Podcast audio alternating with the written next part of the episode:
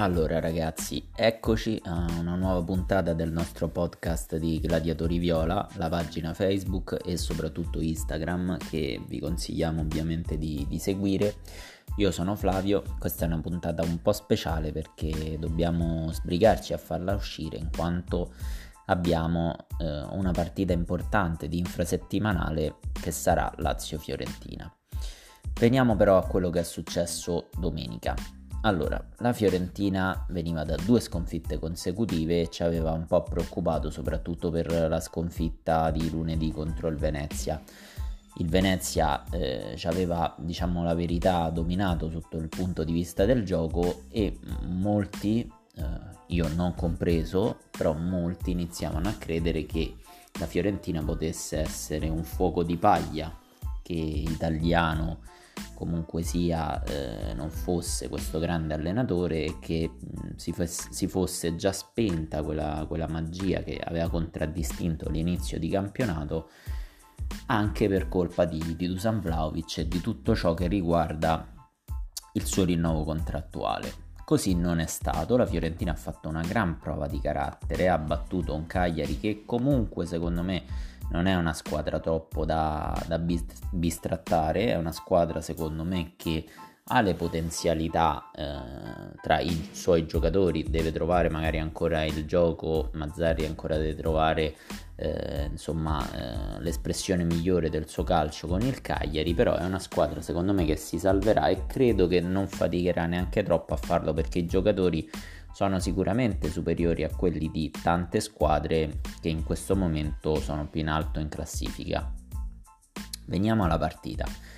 Se prendiamo un dato statistico, quello, quello principale su cui io spesso mi, mi focalizzo, anche se non è decisivo eh, per quanto riguarda le sorti di una partita, ma ti fa capire come eh, si sia giocato un match ed è il dato del possesso palla. La Fiorentina ha tenuto la palla per il 65% del tempo. Questo già vi fa capire che il pallino del gioco di fatto ce l'ha avuto solamente la Fiorentina, il Cagliari non è mai riuscito a, ad impensierirci e non l'ha fatto perché abbiamo giocato bene. Secondo me eh, ci sono sicuramente dei demeriti dei sardi, però noi dobbiamo prenderci i nostri meriti. Abbiamo rivisto la Fiorentina delle prime giornate di campionato. Perché? Perché questa è la nostra Fiorentina. La, il passaggio a voto è stato quello del Venezia, non le altre prestazioni che abbiamo visto.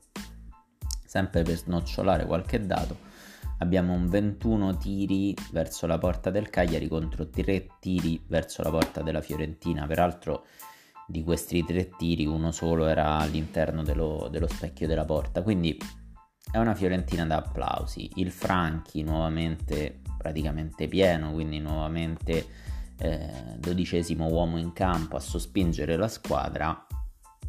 E devo dire ci sono stati anche applausi per Vlaovic che secondo me ci stanno, nel senso che noi non dobbiamo eh, fischiare innanzitutto il nostro giocatore perché lo mettiamo in difficoltà e alla fine noi facciamo il tifo per la Fiorentina, non il tifo contro Vlaovic per cui non bisogna andare allo stadio per fischiare Vlaovic, ma per sostenere la Fiorentina, che è quello che noi abbiamo fatto, che ieri è stato fatto e che dobbiamo continuare a fare.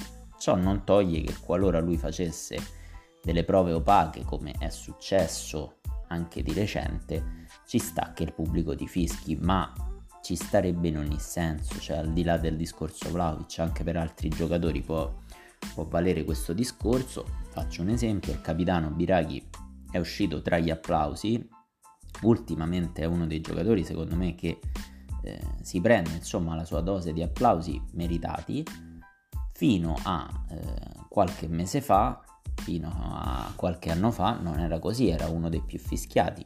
Bisogna dare la libertà sicuramente al pubblico di fischiare quei giocatori che secondo il pubblico non stanno dando tutto per la maglia.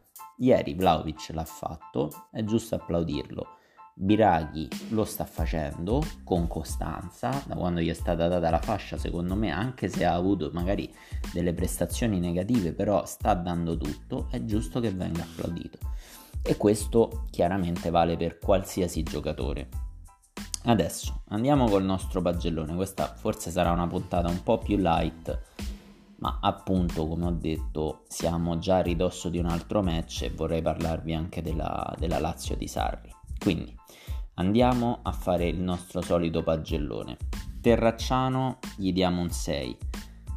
Il 6 glielo diamo proprio perché dobbiamo dargli un voto, perché di fatto ieri chiunque si fosse messo in porta, anche se avessero messo in porta Kokorin per dire avrebbe comunque preso 6 perché il Cagliari non è mai pericoloso.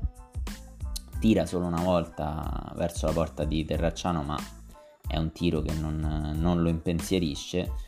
Quindi gli diamo 6 per non dargli senza voto, però mm, non è, insomma, mm, non è eh, la partita su cui possiamo giudicare Terracciano. Forse è la partita che ogni portiere sogna, quella di non essere impegnato e di vedere la squadra vincere in goleata. Pacchetto difensivo sono tutti voti alti, un po' più basso è il voto dei centrali, a cui ho dato ad entrambi 6,5, ma per il semplice fatto che il Cagliari di fatto non attacca.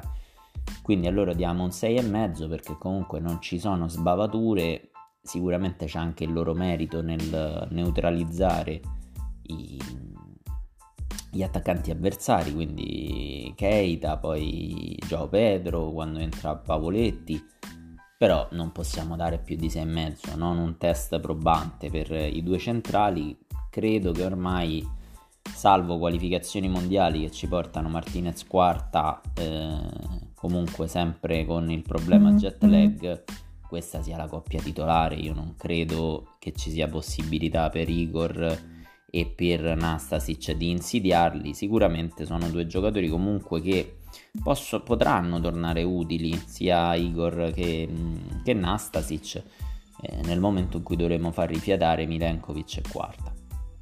Ai due terzini anche do lo stesso voto, è un 7. Venuti mi è piaciuto molto, io continuo a dirlo anche se so che molti mi, mi hanno criticato sulla pagina Instagram, a, ad oggi secondo me Venuti è superiore a, a Odriozola.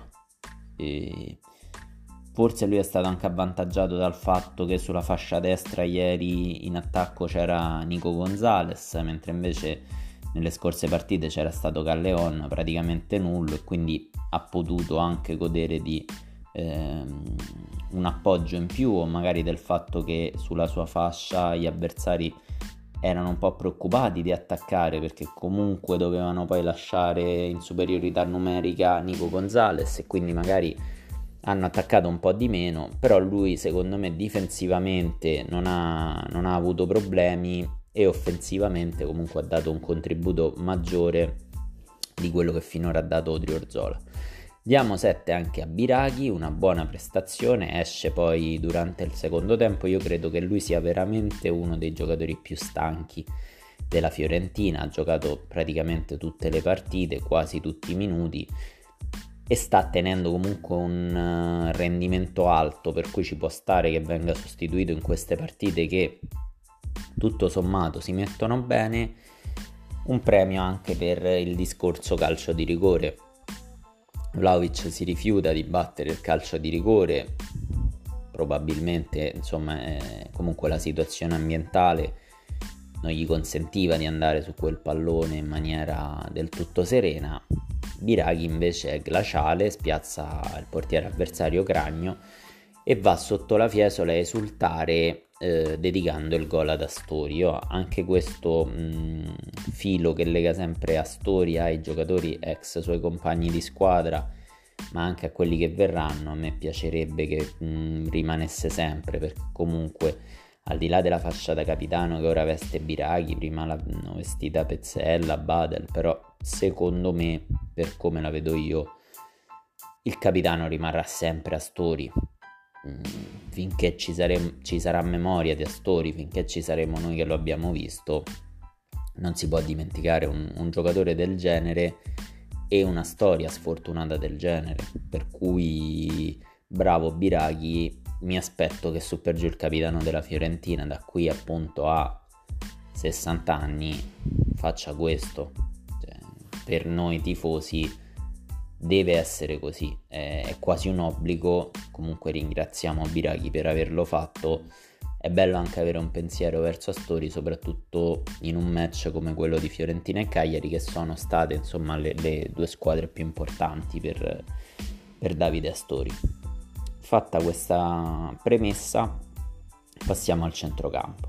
Dei tre titolari, secondo me il migliore è Torreira. Io credo che sia veramente il, il regista che ci serviva leviamo questo esperimento di Amrabat che ha fatto anche a Venezia italiano, non per Amrabat che secondo me è un giocatore recuperabile e su cui lavorerà italiano, ma perché Torreira è nettamente superiore. Amrabat anche con il Venezia ha fatto fatica a fare quel ruolo, di fatto la partita si è persa anche in quella zona del campo col Venezia e il Venezia è una delle peggiori squadre della Serie A, alzando il livello eh, è ancora più difficile, quindi deve essere Torreira il titolare, eh, forse si potrebbe anche mh, pensare ad un centrocampo con Torreira insieme a Pulgar, perché comunque anche Pulgar quest'anno stava interpretando bene il ruolo, però il titolare per me è Torreira, gli do un 7 grandi geometrie, fateci caso, la maggior parte, come è giusto che sia, però la maggior parte delle azioni della Fiorentina partono comunque dai suoi piedi. E ripeto come è giusto che sia perché questo deve fare un regista. Torreira è anche un giocatore di carattere, stava cercando di spingere Vlaovic comunque a battere il calcio di rigore.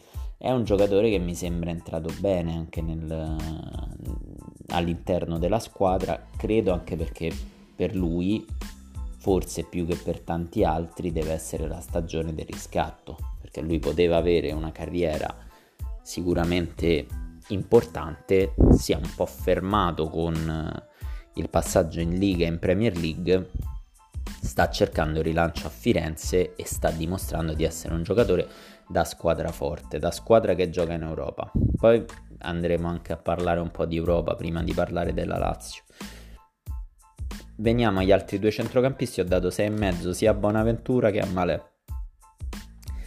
Una partita in cui va, va, tutto bene per la Fiorentina, il merito è anche loro, si fanno vedere a mio modo di pensare un po' meno di, di Torreira, però sicuramente ampiamente sopra la sufficienza entrambi, quindi il 6,5 lo prendono senza, senza nessun problema e, e forse sono anche un po' severo col centrocampo, forse anche mezzo voto in più per tutti e tre ci poteva stare.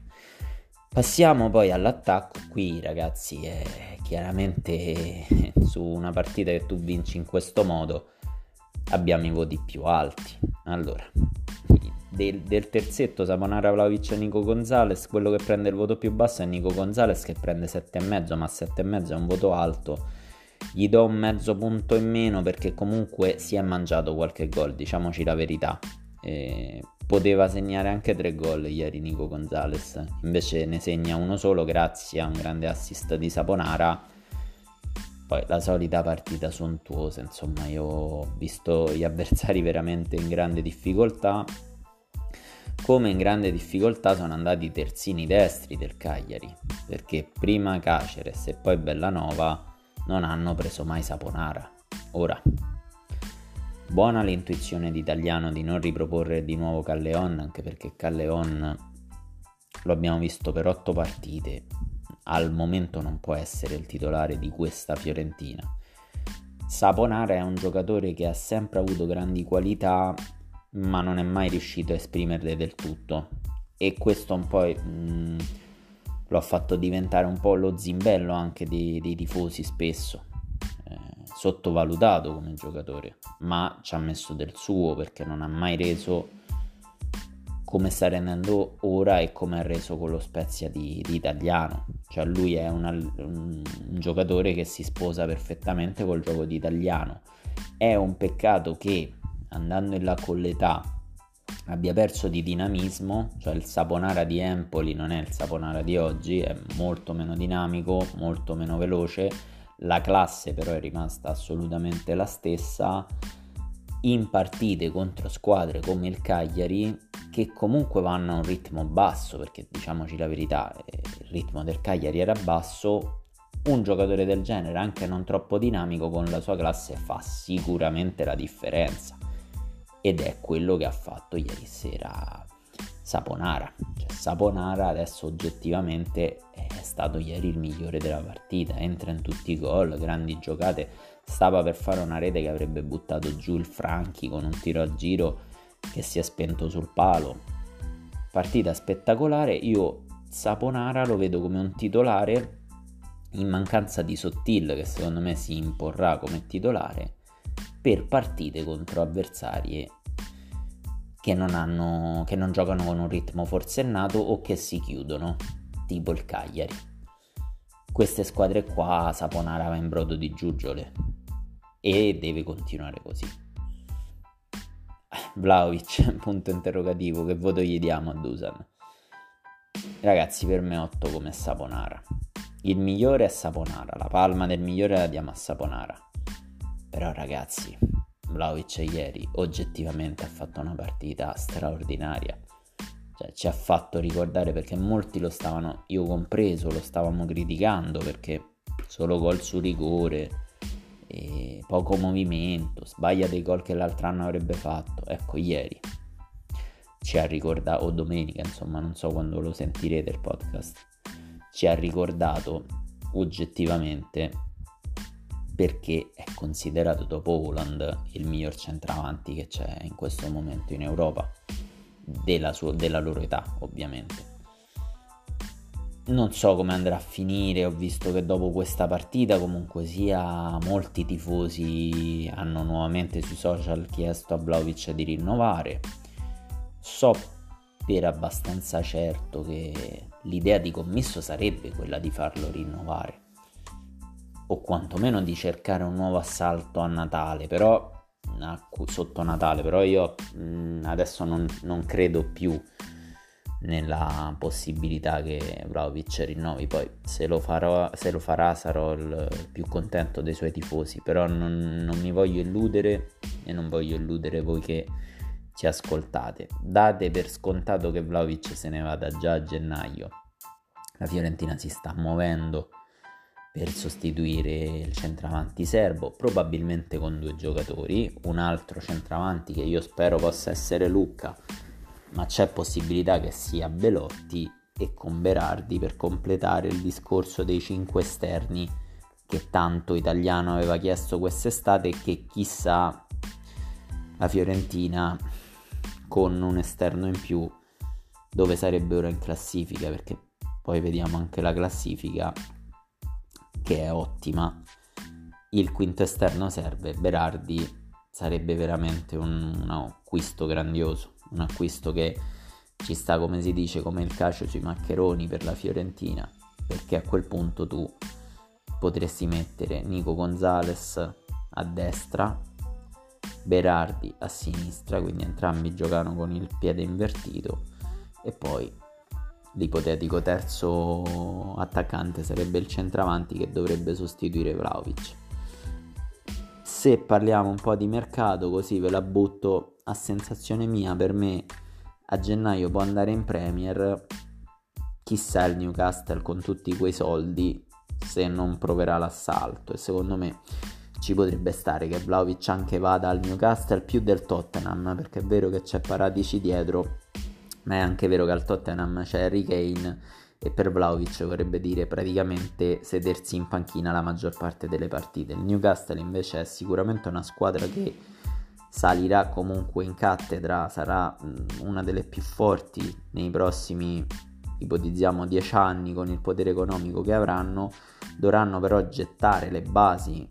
Quest'anno dovranno salvarsi perché comunque sono in difficoltà in classifica il prossimo anno dovranno gettare le basi per costruire una squadra di altissimo livello, partirebbero comunque con uno degli attaccanti più forti probabilmente in circolazione che possono prendere.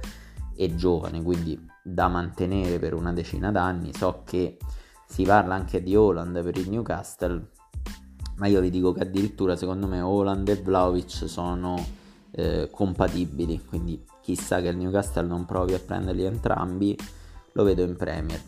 Per come la vedo possiamo stare tranquilli sul discorso Juventus, ma per il semplice fatto che la Juventus non ha al momento la forza economica per comprare un giocatore come Vlaovic, dovrebbero fare nuovamente un tentativo in stile chiesa, ovvero cercare di prenderlo prima in prestito e poi pagarlo tra tre anni o in tre anni, ma non credo che commisso per, per la seconda volta accetterebbe un comportamento del genere. Poi subentrerà sicuramente il discorso procuratore che chissà con chi già sta parlando e chissà se non, non ha già preso degli accordi con la Juve che potrebbero eh, far saltare un po' il banco di tutto ciò che vi ho detto, ma secondo me a oggi Vlaovic è un giocatore in, in orbita Premier e mettiamoci in testa che a dicembre, anche se la Fiorentina andrà lì a proporre il rinnovo, lui probabilmente, per come la vedo io, non rinnoverà e avrà eh, la possibilità di spostarsi già a gennaio, probabilmente proprio in Premier League. Continuiamo però con le pagelle, quindi abbiamo detto che Biraghi lo hanno fatto uscire al 68esimo insieme a Malè, sono entrati Terzic e Castrovilli. Allora, a Terzic do un 6,5 perché comunque secondo me ha sostituito bene Biraghi, ha anche spinto molto, certo ovviamente la Fiorentina quando è entrato Terzic stava già vincendo 3-0 per cui non è entrato in un momento incisivo del match, però tutto sommato il suo lo ha fatto. A Castrovilli do invece 6 qualche errore di troppo, devo dire forse il peggiore della partita, se dobbiamo trovarne uno è Castrovilli che sicuramente deve comunque, adesso che è tornato, si spera non ci saranno più infortuni, prendere eh, in mano le chiavi del centrocampo, perché al di là del discorso Torreira che sarà il regista, ma lui deve essere il centrocampista più forte anche ieri il commentatore di Dazzon lo diceva, Castrovilli campione d'Europa, tu sei un campione d'Europa, l'unico della Fiorentina, quest'estate hai fatto una grandissima esperienza, anche se sappiamo che lui ha giocato pochi minuti, però sei andato a vincere un europeo, hai giocato con grandi campioni, hai anche battuto grandi campioni, ti sei allenato con la nazionale italiana che comunque è la nazionale campione d'Europa devi fare qualcosa in più, devi prendere in mano le chiavi di questo centrocampo, devi fare la differenza, puoi farla assolutamente Castrovilli. E eh, per tornare al discorso nazionale, adesso hai anche più avversari perché comunque Castrovilli è tra i campioni d'Europa perché si sono infortunati Sensi e Pellegrini. E quindi è stato richiamato lui però adesso ci sono Sensi e Pellegrini, adesso c'è Tonali nuovamente nell'orbita nazionale, è ritornato anche Zaniolo, anche se il ruolo è diverso, però è sempre un centrocampista, i posti per i mondiali sono pochi, al momento Castrovilli è fuori dai convocati del mondiale, per cui io mi aspetto che da adesso fino a novembre 2022 in cui ci saranno le convocazioni per i mondiali lui faccia delle grandi prestazioni che vadano anche bene ovviamente per noi, che ci trascinino chissà magari in Europa ed a quel punto potrà di nuovo proporsi anche sul piano internazionale. Quindi questa è veramente una stagione decisiva per Castrovilli, campione d'Europa, ma se vuoi rimanere a quei livelli, ora ci sono più avversari, devi alzare il tuo livello e non, non sarà facile, per cui Buono che tu faccia questi 25 minuti contro il Cagliari sul 3-0, però noi ti vogliamo titolare e decisivo nel centrocampo della Fiorentina. Tu devi essere quello che io ogni settimana, a cui ogni settimana darò il voto più alto. Mentre invece oggi sei quello a cui purtroppo do il voto più basso, anche se hai giocato poco. E non voglio che questo accada. Voglio che la tua stella torni a splendere a Calleon che entra al posto di Saponara gli fa prendere la standing ovation a 16 minuti dal termine. Anche di Amon 6 perché si propone bene ha anche un paio di occasioni seppur sfortunatamente gli arrivano sulla testa e non sul piede per cui non nel suo fondamentale principale. Va bene così Calleon un buon quarto d'ora un buon 16-20 minuti secondo me così è anche forse il 6 glielo do, è anche forse il suo ruolo principale. Italiano credo l'abbia schierato titolare un po' perché non era ancora esploso sotto il come, non è ancora esploso, però sembra insomma che stiamo arrivando a quel momento lì e un po' perché manca appunto quel famoso quinto esterno che tanto aveva chiesto d'estate. Amrabat e Duncan sono entrati a 8 dalla fine per Torreira e Bonaventura, si prendono entrambi un senza voto perché ovviamente hanno giocato troppo poco. Guardiamo la classifica perché siamo andati lunghi sulle pagelle. La Fiorentina è al momento settima, quindi in Europa Conference League, ma a pari merito con quinta e sesta Atalanta e Juventus. Peraltro con l'Atalanta anche gli scontri diretti a favore visto che abbiamo vinto a Bergamo. Sotto la Fiorentina a un punto c'è la Lazio di Sarri che ha perso a Verona avevano molte assenze, c'è da dire però che al momento, e quindi introduciamo la partita di mercoledì, lo spogliatoio della Lazio è una polveriera. È una polveriera al punto tale che hanno deciso che la squadra vada in ritiro ora.